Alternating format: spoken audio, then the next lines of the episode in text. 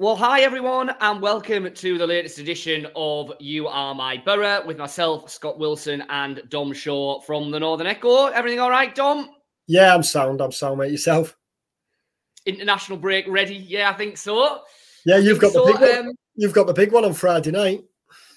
England Malta. I mean, you know, it, games do not get much bigger than Malta at home when you've already qualified at a probably wet Wembley. It's going to be wonderful. Will it be a sellout?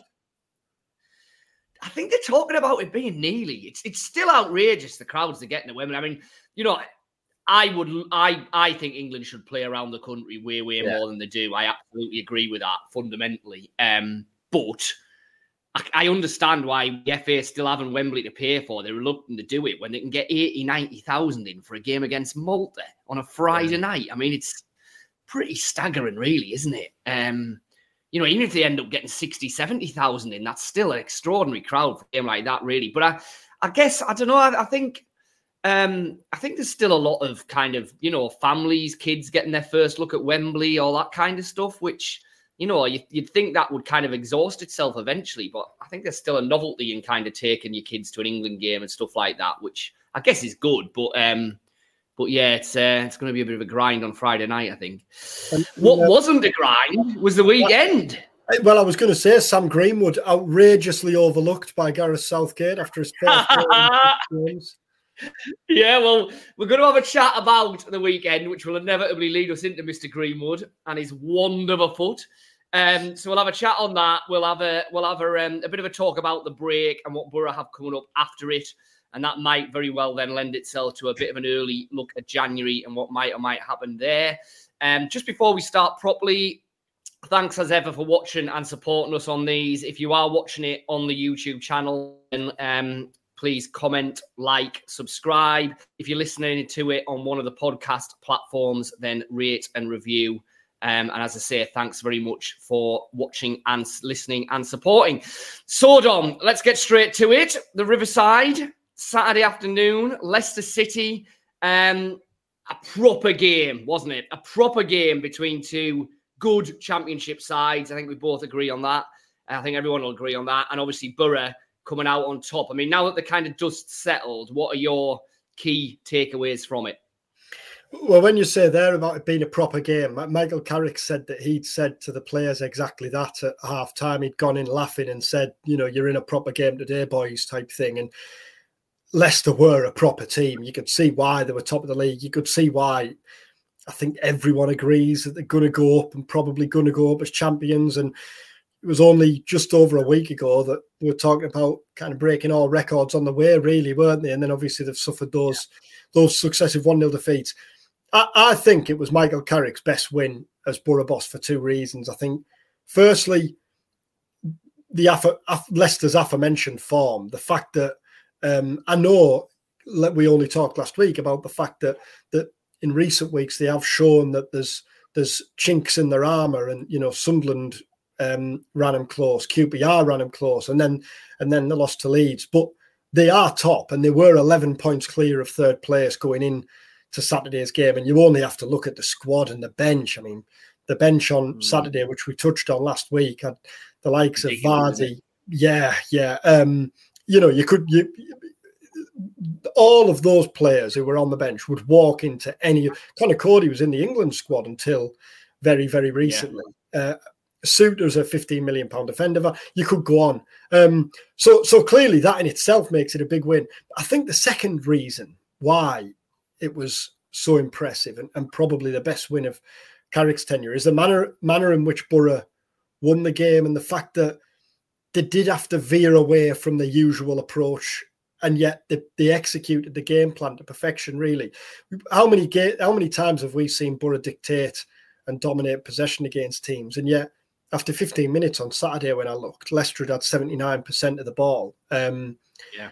The, the, I think the men, the mental stress of chasing a team, such a talented team around like that for 90 minutes and, and not making a costly mistake. Um, had Boro held on for a nil-nil draw, you know, it would have been a, a, game plan brilliantly planned and executed. The fact they then took the chance because of the moment of magic laid on um, just capped it off. So I, think really it, it, it's the perfect way to send Boro the international break on a high, and it and it tees them up nicely now for that busy spell to come, doesn't it? Yeah, which which we will get to in a second. I mean, you touched on it there, the the kind of tactical shift, if you like, and would it be fair that, that last season one of the probably very few criticisms you could maybe level at Carrick was that he didn't do enough of that. That in you know the big games, you know the playoff semi-finals being the obvious examples, that, that he kind of stuck rigidly to what Boro had been doing all season, even though by that stage he didn't necessarily have the personnel he would want, and the game wasn't necessarily going the way he wanted. So, you know, is this a big moment in terms of Carrick proving that he can adapt, he can set up a team differently, he can take the opposition by surprise, if you like, and he can veer away from what he'd probably ideally like to do because of the circumstances of a specific game. Yeah, I think so. Um, our our northern, I'd love to take this point credit this point myself, but our Echo colleague Nick Gullen said to me yesterday that, like, looked back at that Burnley game last year when Boro yeah. probably tried to play their own game against Burnley. You were top of the league in away and gone at the time, and I wasn't at that game, but the, the, the really taught a bit of a football lesson. Really, yeah, Burnley were just yeah, better at what they did. Um, and then you look at that Coventry game. I don't necessarily think Boro clearly for that second leg weren't going to change their approach for that game. But in the last half an hour or so of that game, it felt like something maybe a bit different was required. If I remember rightly, Mark mm. Robins took an extra man in the midfield for the second leg, didn't he? And and, um, yeah. and won that midfield. Yeah, really got the grips with that. Yeah, yeah. Um, so I think both of those games, when you look back on and now and now look at now look at this, you look at Burnley in the Premier League this season and the way they're trying to approach games. That there comes a time for all football managers will have a philosophy and a way they want to play. You you will come up against teams who are better than you at that. So if you play that way, which plays into the hands of that better team, then really you're asking for trouble. So I, I think it was a, a massive take and a, and a, massive win for Michael Carrick. Now, inevitably, he pointed the praise elsewhere afterwards and talked about it was the coaching team who, who um, you know, I'll, I'll credit the coaching team for coming up with a plan and the players for executing it. But that is clearly on Michael Carrick, and that you know, as as if he'd made a tactical, made a selection decision or a tactical decision that had gone wrong, he'd no doubt be to blame. I think when it goes planned like that, you have to credit the head coach for it. A couple of individual performances that um, I wanted to kind of flag up and discuss. Dael Fry and Jonny Howson, two players who I think we would say have been absolutely integral to Boro for what the best part of half a decade now, really. But perhaps haven't either of them been at their absolute best for at least parts of this season. I mean, House obviously hasn't necessarily played every game. Fry, in fairness, has, has kind of chopped and changed defensive partners a little bit. But if that's the case, then um, they were right back on it at the weekend, weren't they? I mean, Dael Fry, magnificent at centre half, and Howson just doing what Jonny Howson does when he's at his absolute best, which is disrupting everything that Leicester tried to do creatively in that kind of pocket behind the forward. Yeah, and disrupting Keane and Dewsbury Hall because Howson just didn't Howson didn't leave Dewsbury Hall alone. Um, and oh, Fry didn't yeah. leave Iheanacho alone. And um, Enzo Maresca afterwards it was it was put to him that you know was was Boro's man marking a new experience for them.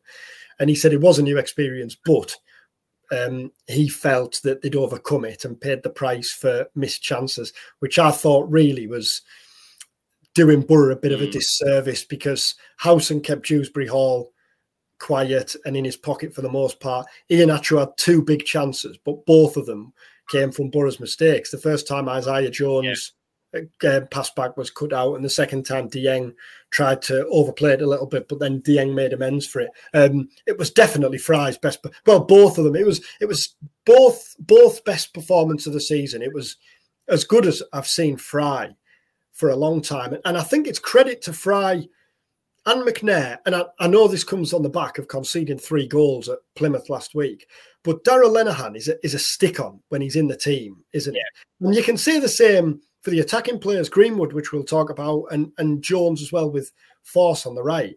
It's credit to the players who are in the team that the absence of, of three major players hasn't been as sorely felt as what you'd what you'd have expected to be the case. Because if you you know if we'd have said two months ago, give me two players who Boro really can't afford to lose, then certainly Lenihan and McGree would have been right in the mix, wouldn't they? Yeah, yeah, yeah, yeah, and and it kind of carries on the the straight. I mean, Boro have clearly improved an awful lot since that first month, month and a half of the season. You know, they've they've got an awful lot better. A lot of the issues that, that were there early on have been ironed out. But they are seen to be performing better in the big games against the big teams. And if you look at the at the table, now admittedly, QPR they played very early, mm-hmm. Coventry they played very early, but but it's the teams in that bottom six or seven that they've dropped the points, isn't it? Their record against the top teams in the league so far this season has actually been really good. I mean, you look at Sheffield Wednesday at the bottom and think, how didn't Boro? Yeah, another one, yeah. Sheffield Wednesday, and yet that second half performance at Sheffield Wednesday, for some reason, whatever was said or whatever was done was was was clearly the turning point, wasn't it? Because for all Carrick looks back at those early weeks and months and, and says that he always knew it was coming. Um, I don't think the general fan base felt quite as confident as the head. Not at half time, anyway. because, because, the performances weren't weren't great at all, were they, in the early weeks of the season? And and even now, how, how do you reflect then on this on this chunk of games? Because starting with Birmingham, so let let's let's have a look at them. Um, so obviously Birmingham was the first game back after the international break.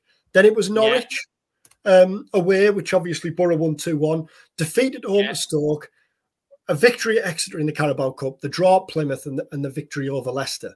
Um, despite that defeat to Stoke and the draw at Plymouth, but in the last international break, Boro were four points off the top six. Now the two. They've helped themselves into the last eight of the Carabao Cup, where they're going to play League yeah. One Port Vale. This has been a hugely encouraging and positive chunk of games, really, hasn't it? Despite those defeats and despite those, despite sorry, that defeat and the Plymouth draw and the injuries. I was just going to say, despite the absences, yeah. I mean, the Stoke game feel. The more you look at that Stoke game, the more it just feels like one of those games that you're going to get as a championship team where it just doesn't quite happen for you. You know, unless you're an exceptionally good team like Burnley were last season and are going to run away with the league. You're just not going to win six, seven, eight, nine games in a row in the championship. You're not really going to stay unbeaten for that length of time either. It's incredibly hard to do. Um, so I think in in every block like this between international breaks, you're probably going to get a game where it doesn't really happen. That clearly was the Stoke game. The Plymouth game was a bit different. It was a bit held. Uh, it obviously came in a week when Boro were doing a hell of a lot of travelling. I think you probably, you know, you give them a pass for that and say, okay, uh, maybe two drop points, but certainly not a disaster.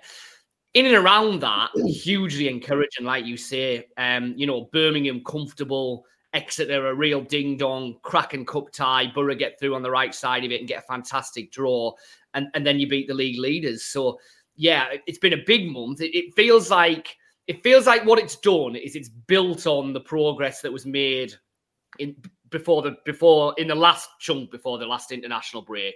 And it's ensured that that momentum hasn't been lost. In fact if anything it's it's got even greater. And and, and as you say what you're starting to see now is three or four probably of the kind of summer arrivals really bedding in and, and, and kind of, you know, making a name for themselves. So Greenwood, the obvious one, van den Berg, clearly Dieng had already done that in fairness, but, you know, absolutely it's a, a top, top class championship goalkeepers. So, um, and they've proved they can cope, as you say, with the absence of two or three key players who you would have potentially thought, mm, okay, if they're out for the whole of that chunk, then that's a worry. So yeah, I think Michael Carrick will look back on it um, with, with with an awful lot of satisfaction and feel that feel that you know now there are some really really solid foundations in place that Boro can build from th- through Christmas and, and into the new year. We're gonna in our second vision pod later this week. We're gonna touch on the signings and, and, give our verdict on the signings so far and and and how they've performed and our thoughts on them so far. But got to talk about Greenwood on the back of that goal on Saturday. Um, be honest, the, be honest. You were there when he when he stepped up. Were you thinking, right, here we go, or were you thinking, behave yourself?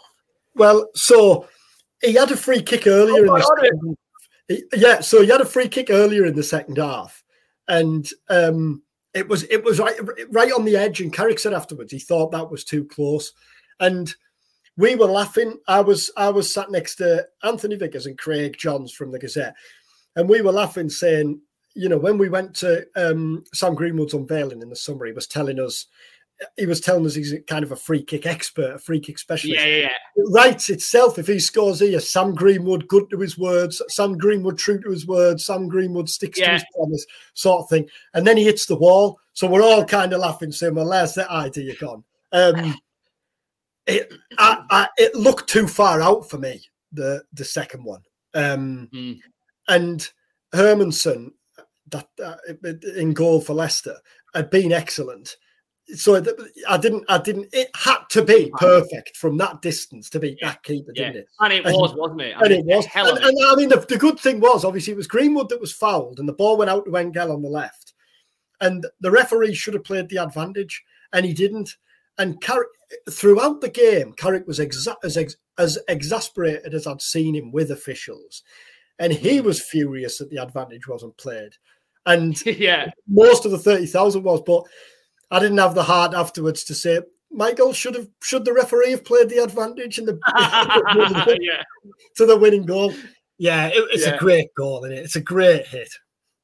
Brilliant. Yeah, no, absolutely brilliant. I mean, you, you just don't hit them better than that. You really don't. And like you say, you know, he's he's always kind of claimed to have it in his locker. And, and in fairness, a couple of Leeds lads who I know and, and I'm pretty good friends with when he came said, well, you know, he can't necessarily do this, that, or the other, but he can hit a set piece. Um, and we hadn't really seen it up until then, had we? But um, but my goodness, it was a belter. Yeah, it really was. And it the really fear, was. the fear so, in the summer, the fear in the summer when when when Akpom and, and Ramsey and Archer and the likes went was wary of match winners. Um, and Greenwood's stepping up and showing himself to be one now, isn't he? Because he, you know, Carrick's made clear that he was injured, or he had been injured when he came in. He wasn't hundred percent. He wasn't fit. He wasn't sharp.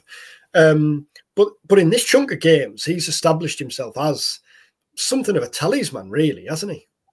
Mm.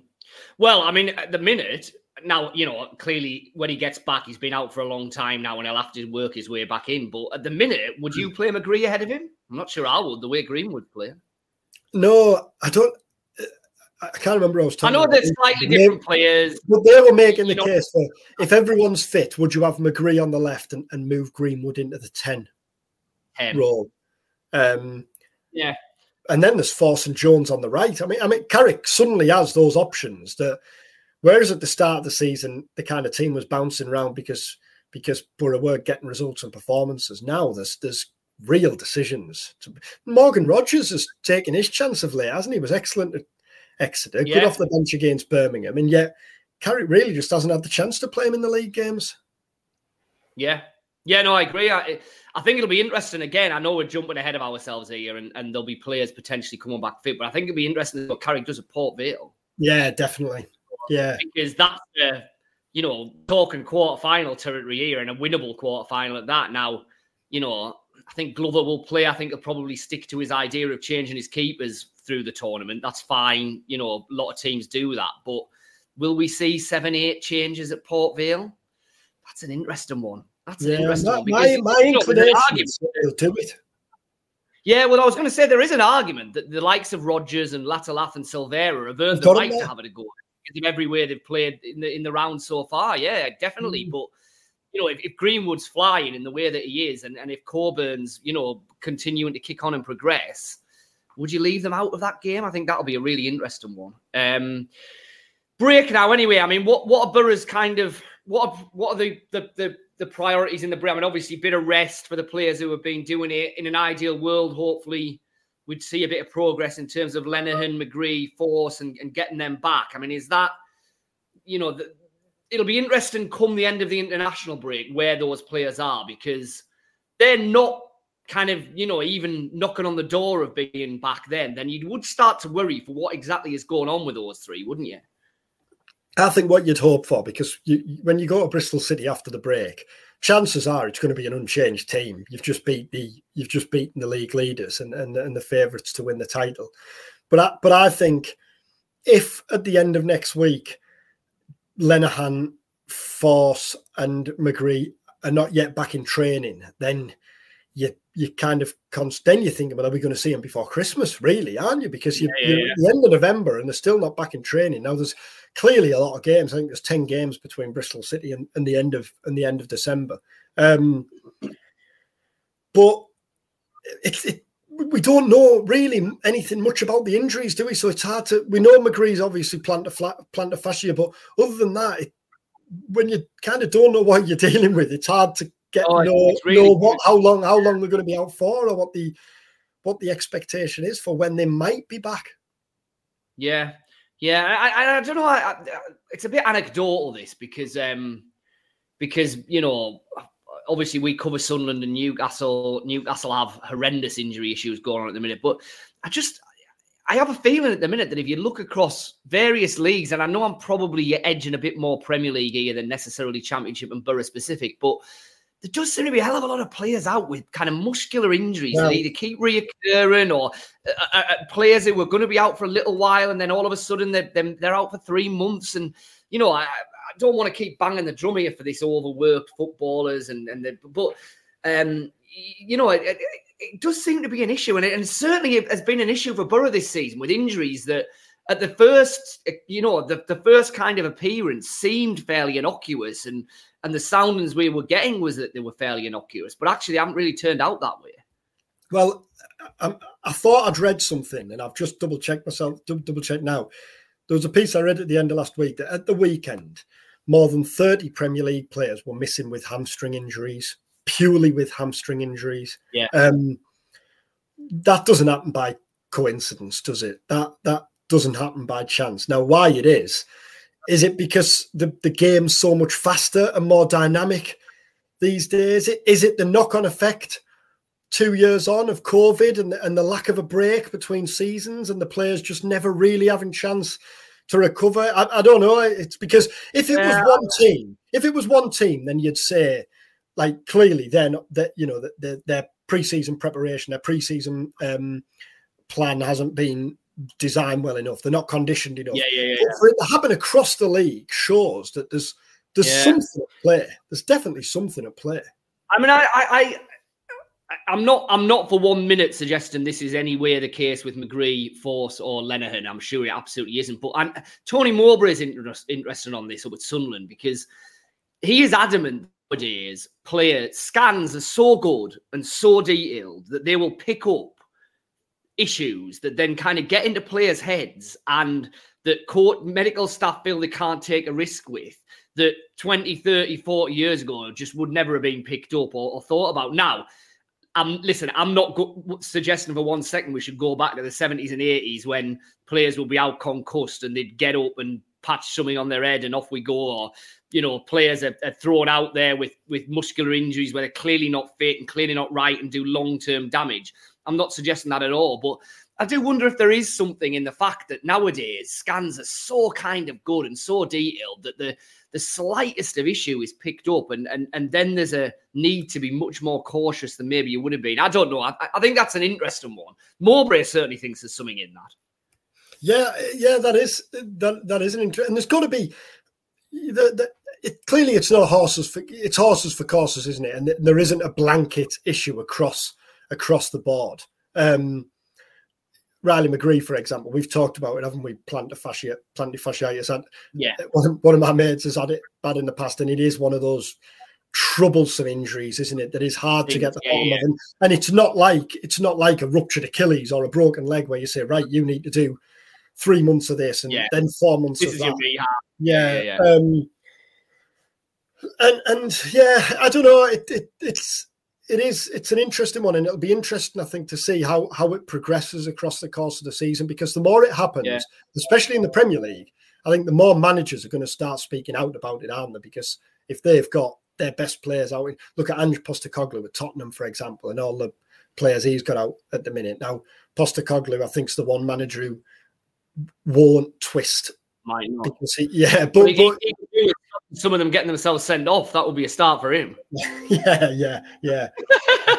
Keeping eleven players on the field might be a start for Spurs.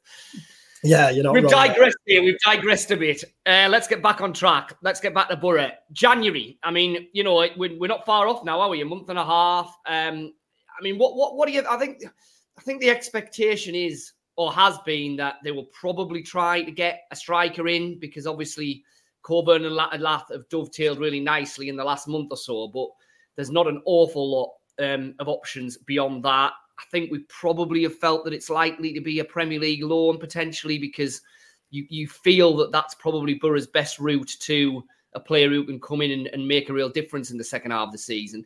Do you think that still remain the priority, and, and where else do you think they might be looking? I think that I think that's probably the one area, like you say, where you look and you you you one injury or suspension or real lack of form away from being left very short there, aren't you? If if Latte yeah. Lath got injured, for example, and we touched on this last week, and then you've got, as well as Coburn's done, a 20 year old playing his first full season of championship football as, as your only recognised centre forward, then clearly that's an issue. And I think, again, as we touched on last week, the, in January, your Premier League loanees for all Boro have clearly moved away, as we've seen this year. We've got evidence of this year, and especially with the Greenwood deal, that they've moved away from the position they were in last year, where they've got a handful and more of loanees. In January, that is your best chance, unless you have unearthed an absolute gem from overseas. That is your best chance of bringing in real game-changing quality for the second half of the season, isn't it? Yeah, yeah, I think so. I think so. I think you know we saw that with Archer last year, didn't we? You know, that um, if a player became available, the Boro would not have been able to sign permanently. So, be interesting to see yeah. if that happens. What about the um? What about the other way? So you know, it's normally at this time of year that you start getting a little bit nervous about your prize asset. Clearly, that's Hayden Hackney at the minute. I mean, do we think that there's any risk of a Premier League big boy coming in for Hackney? I mean, you know, I, I, I think it's a pretty open secret that scouts from some of the real biggest Premier League teams have been watching him quite regularly this season. I've heard Liverpool, I've heard Spurs. Um, you know, do do we do we think that there's kind of any chance of of, of Boro being forced into a decision there? I think it's probably six months too early. Will be my view on it. I I could see Premier League clubs having a real good look at Hackney in the summer I'd be surprised if any of them made a real move in January. I think it's, you know, he still hasn't had a, a, a real full season of, of being a championship player on the belt, has he? No, that was the that was what I was going to say. I, he strikes me as I think the type of player he is. Um, it's not like he's a centre forward who's absolutely tearing up the championship. Or, for example, Jack Clarke up the road at Sunderland I could see Premier League clubs having having a sniff at him in January. He was wanted in the summer. Um, he's he's top of the or joint top of, of the goal scoring charts. Um, uh, he's the type of player you could see clubs having a sniff for in January. Hackney, yeah, um, having just signed a new contract, made it absolutely clear how happy he is here uh, and and how he feels like he's on they're on, the right track here. In Michael Carrick, he's got a head coach who gave him his it gave him his opportunity. Um, and and I just think from speaking to Hackney, I did that piece last year where I spoke to the coaches and managers who've worked with him in the past. So Graham Lee, who came, who was with him with the under twenty ones, Neil Cox, who had him at Scunthorpe, Tony McMahon, who was um, the assistant manager at Scunthorpe, and they all talked about how how much of a wise head Hackney has on his shoulders, but also that those around him are all have the player's best interest at heart. He's represented by a local agency. His his dad uh, follows him absolutely everywhere, going to watch him, and is his and is his biggest fan, and, and it clearly yeah. has his best interest at heart. It doesn't strike me that anyone associated with Hackney will be agitating him and saying you could you could get yourself, you could be yeah. in line for a Premier League move in January. Like we we all understand, don't we, that Hackney looks like a Premier League player in the making, and there will come a time where if Boro don't get there, like like Tavernier, like Jed Spence, although he was a different sort of example, wasn't he? That yeah. every player's got a price, and and it, and if a huge bid lands at some point in the future, then clearly Boro have a decision to make. But I, I'd be amazed if Hackney it really, I'd be amazed if there was any real speculation about him leaving in January, not just yeah. about him going in January. Oh, and, yeah. and, in terms of coming yeah. in, oh, sorry, go on. No, I was just going to say, well, the other one that the, the, there might have to be more of a decision within January is probably McNair, isn't it? Just because contract. of his contract situation. Now, I think that's a more interesting one because what he's got six months left. If he's not Boro's highest paid player, he will be one of the top two or three just by dint of the time when he signed that contract and the kind of world Boro were operating in then. You'd be surprised if they were they, the Boro were keen to offer him a new long term deal on those terms because it's a different Boro now. It's a different financial model. It's it's a different, you know, everything about the club, if you like, is, is different. So so that then makes it a little bit awkward, doesn't it? If there is any interest in McNair in, in January, because clearly if you're not going to offer him a deal he's going to sign, then you then you're you're, you're pretty near to a position when he's going to walk potentially for nothing in the summer. So I think that could be an interesting one in January. And McNair is a player who is who was certainly attracted it. Well, there's there's there's really over the course of the last couple of years, there's always been a little bit of McNair speculation in the back end, hasn't there? There's been a few clubs who've been linked: Leeds, Stoke, Luton in the summer. There's been, I think yeah. there was even was there even um, talk of a club in Italy being interested in him in the summer, if I if I remember rightly. So I, I don't think it'd be a complete surprise if if there was if if a club had a dabble at McNair in January. For all clearly at the minute, McNair's you know playing for an an informed Boro side. Um, yeah, and and if if a, he's one player where yeah, I was going to say to you, we've talked about the centre forward position, but where else in the squad looks short? I'm not sure there's any real area that looks desperately short. But if, for example, McNair was to there was a decision to be made on McNair in January, I think you'd then have to bring someone in, wouldn't you? Uh, centre half. Because yeah, Van den Berg can play there. Yeah, Matt Clarke's coming back, but but but you you you're risking leaving yourself in the uh, in in in. in yeah, and I think it's interesting because I think that if if Boro were to make the decision that okay, we're probably not going to offer a McNair a contract that he's going to sign. So if somebody comes in for him, okay, we, we probably will have a think about that. Then I don't think what you're wanting to do then is just bring someone in on a six month loan to plug a gap. I think if you if you're going to get rid of McNair, it's because you're feeling that that that that money is going to be better invested in a young player who you believe in, who you can bring through and who can do a job for you over the course of the long term contract. That you're not necessarily going to now. We're talking about McNair's contract situation. Clearly, Boro know all about McNair's contract situation. You know, the one thing you would say about things at, at, at Rockliffe at the minute is it does seem a far better, um, more harmonious, but also just better organized, better, m- much more developed recruitment operation than has maybe been the case in the past. So I'm absolutely sure that they'll have players earmarked that if something was to happen with McNair, that will be where Boro would go to. It'd be interesting to see what type of players they are, whether it's, you know, another relatively unknown in the Van den Berg sense from overseas? Do they have a Lenihan identified who they think is ready made in the championship, who they could go and pluck and would go straight into that first team? I think it'd be an interesting one. Yeah, um, and if you're looking at the other areas that that Boro might look at and think, does it need work? Uh, uh, right back for all, Van den Berg's been excellent there. He's he's a centre half playing at right back. Does Tommy Smith's out for the season. I don't know, but I, I suspect not. But it, but it, but if, but it's one of the areas where you look at and think there might be short than they are elsewhere. Left back, they've yeah. brought two left backs in in the summer. Midfield, you've got Howson and Hackney and Barlaser battling for two spots, and, and Lewis O'Brien still to come back. So, so but other than up front, I don't think Boro are desperately short anywhere, other and they're not desperately short up front. But I agree. You take the point there.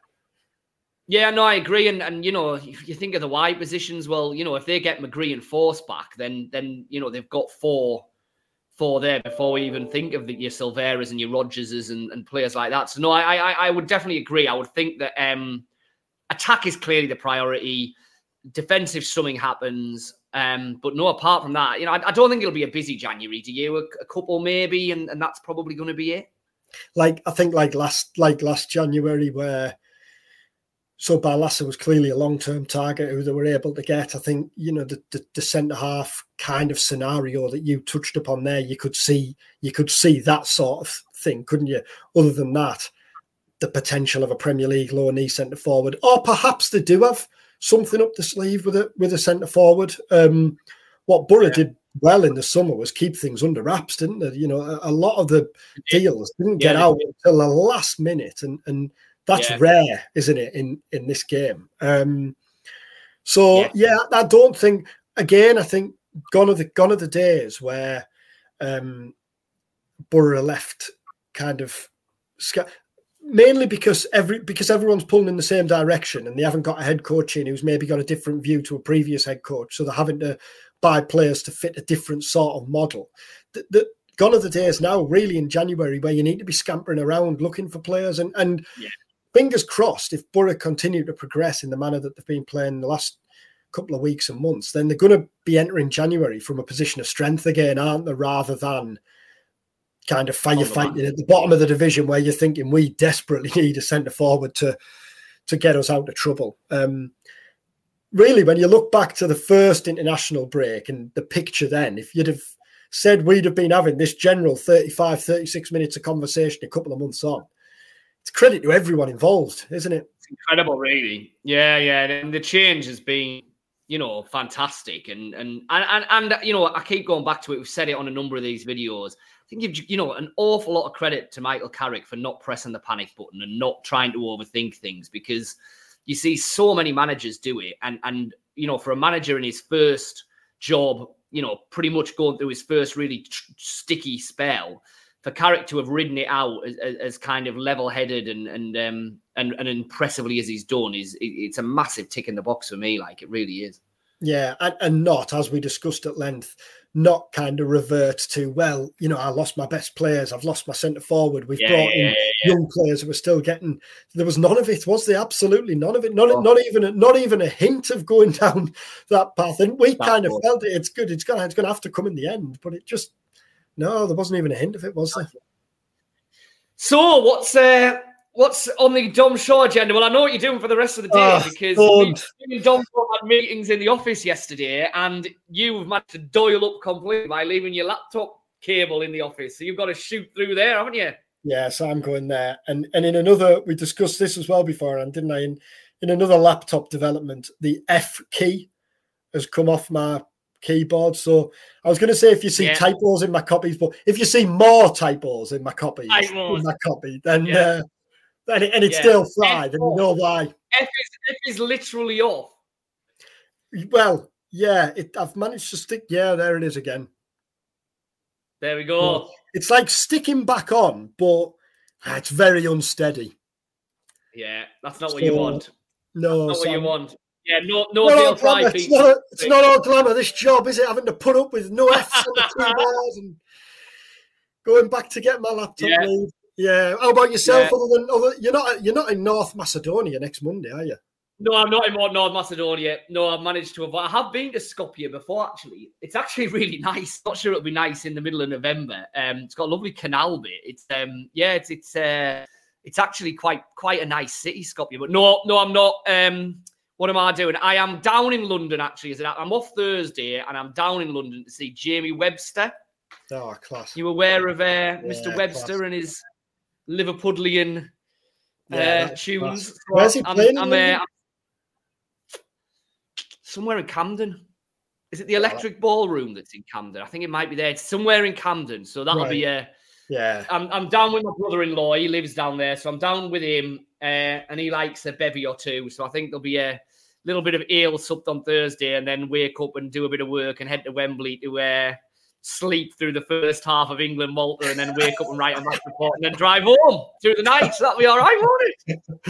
oh, class. That'll be good. That'll be good, that gig, won't it? I'm looking forward to that actually more than England. More, I shouldn't say that. Listen, I'm getting paid to watch football. It's uh, it's not really a job, is it? But uh, I'll remind you of that when I'm on the M1 in traffic and Luton at about past midnight with the hours still to do to get up road. That's always the best. Well, at least, at least the good thing about that is at least this time next week we can have a bit more service station chat and discuss where you stopped off on the way back from from, from London. we'll do that. We'll definitely do that. Yeah, we'll yeah. be back. We, uh, right. We're, we're going to do another vid later in the week. Um, we, we are going to discuss the, the summer signings. As as we said our kind of verdict yeah. on each of those. But as we say every week if there's anything in particular you want us to discuss then these international pauses are a, are a great opportunity to do that. So just give us a shout on twitter or leave a leave a comment in the comments section on youtube or get in touch with us um, via email and, and we'll certainly add that to our list. But thanks for watching. Thanks for listening if you're um, if you listened on on podcast and we'll catch you later in the week